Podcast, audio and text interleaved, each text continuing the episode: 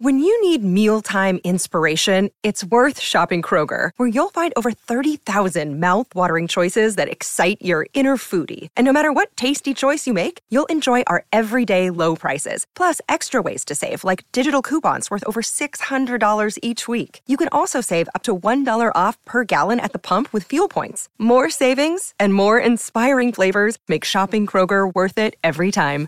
Kroger, fresh for everyone. Fuel restrictions apply. Gerard joins us this morning. Hello, Gerard. Jules, hello. Uh, good morning in your household. VCE results in. Was it uh, a good result? It was. It, she had a, a, great result. So it's one of those moments as a parent. Claire and I have watched Beck be so dedicated and committed to her studies throughout the year. And all you really hope is that she got the result that she deserved. And uh, she she got a great result. So the world opens up to her, and whatever she would like to do next year at uni, she'll be able to do. So I'm forever grateful that that test match finished in time. You'd never ride the end of these things, Jules, because you could drive yourself mad with them. It's like rain delays, yeah. but uh, Damien Fleming and I, we, we confessed on air we were riding yesterday to see if we could get home, and I'm so glad I was here. Oh, magnificent. Well done to Beck. What a great start uh, to the week for you, Gerard, and, and the Whateley family. What did we learn from this series against the West Indies? It was pretty predictable in terms of the result, but from the Australian team's point of view and going into the series against South Africa and obviously some big series in 2023, what did we learn out of this series?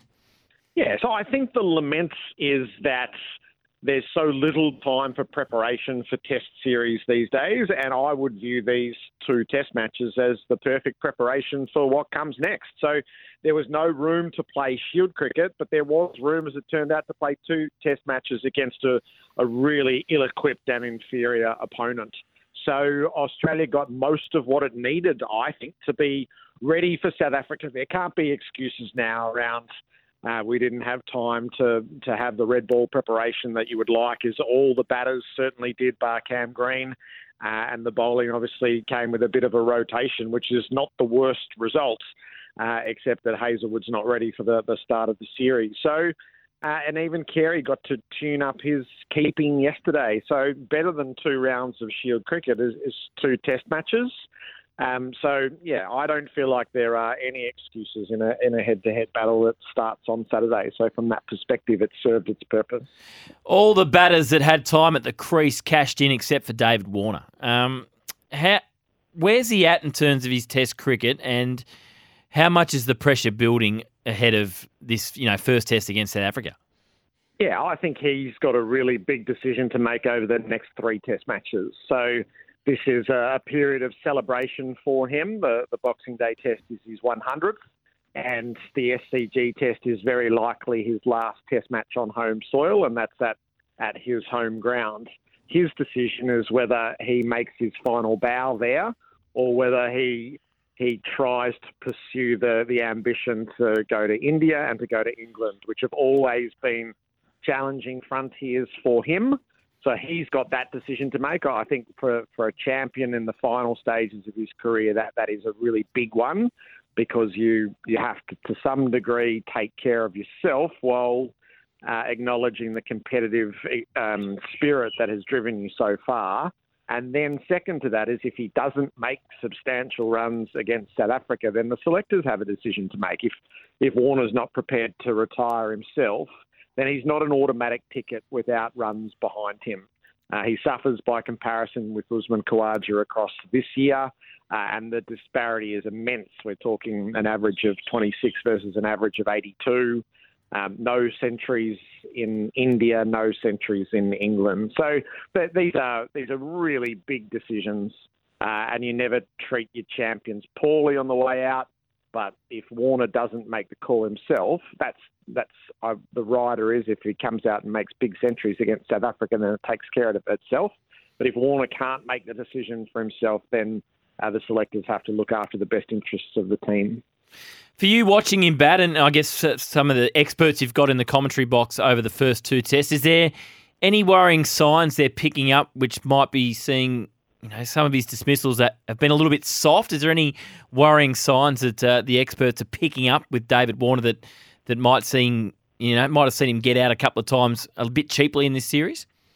So I think what we're seeing is totally natural. He's the 36 year old opening batter who's played 90, uh, 98 test matches. And at the end, there is a diminishment in, uh, in reaction time, in movement, and in, uh, in eyesight.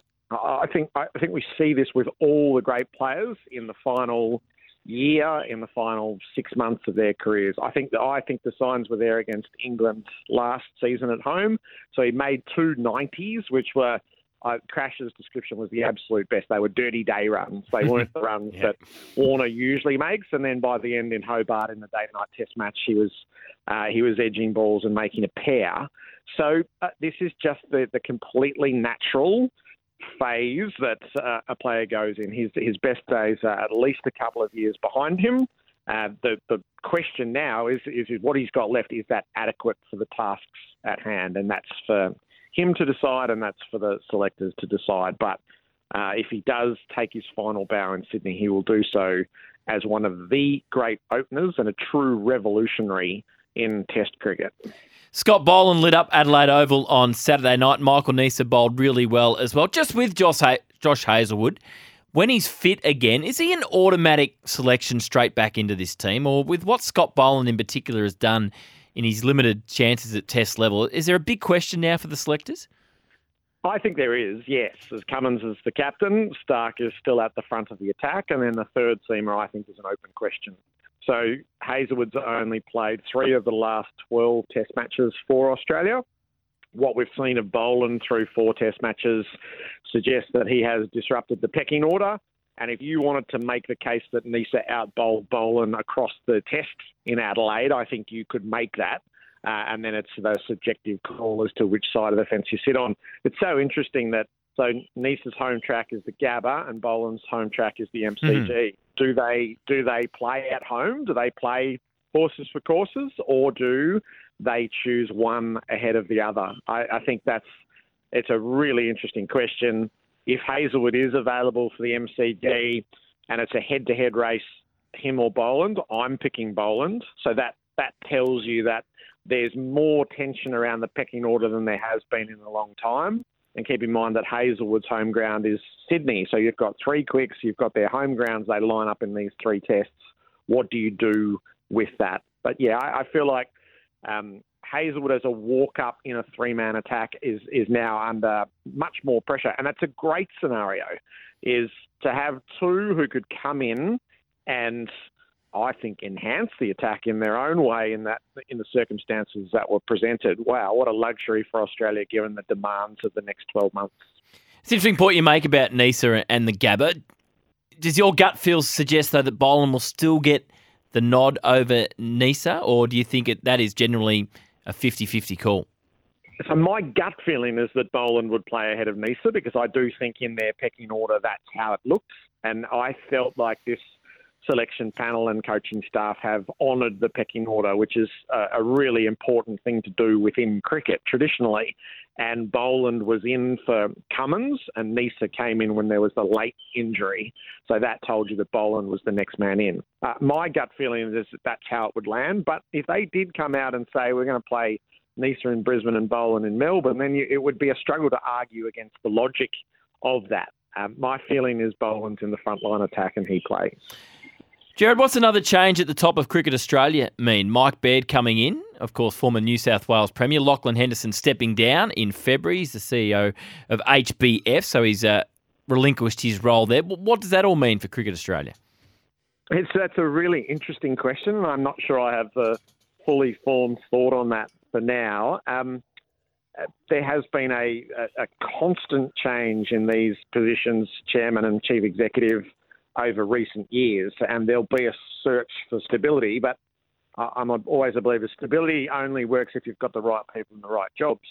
So Baird is a um, he's a former premier, so he is an accomplished public performer as well as what he has achieved in, in his corporate life and then in his public life. So he is he is a high profile chairman for Cricket Australia. What um, what what that looks like is interesting. I would imagine the diplomacy that's required on an international front, particularly with India. I would think he would be ex- especially well equipped for that. He has been a member of this board over the, the past couple of years, certainly 18 months. So the decisions that we have watched, he has had a hand in. So where we would feel the Cricket Australia board has um, has been less than impressive through the Tim Paine scenario, through the situation surrounding Justin Langer, and right now in the in the David Warner fracas, which uh, has developed. He, he's had a guiding hand in that. He's not a passive board member. So Pete Lalor said yesterday, don't expect any drastic changes of policy because he has been mm. a key maker of policy. I expect he'll be a long-term chairman, so that's um, that's a good start. I hope he's a more public-facing chairman. I think Cricket Australia would would do well to have the leaders of its sport uh, visible and articulate, and the chairman can play a role in that. Notwithstanding that the chief executive is the one who who runs the organisation and is accountable for the for the day to day. Todd Greenberg's got a lot of support. He's obviously had some big jobs in Australian sport as well. Very highly regarded at the at the ACA at the moment. Uh, can you see a time where he's working in a high profile position at Cricket Australia? I could, uh, but I don't know whether there's an appetite for that uh, in the medium term um, because of that, that period of instability that has been endured. I think Greenberg's an exceptional administrator who has run one of the one of the two big football codes, and really is the, the, the New South Wales warlords got him in the NRL rather than any failing. Uh, so I thought he was an outstanding chief executive. He has done all the big deals, television deals uh, player negotiations. So he comes with a wealth of experience. I think he's doing a tremendous job representing the players and, and the advocacy that he is providing on that front.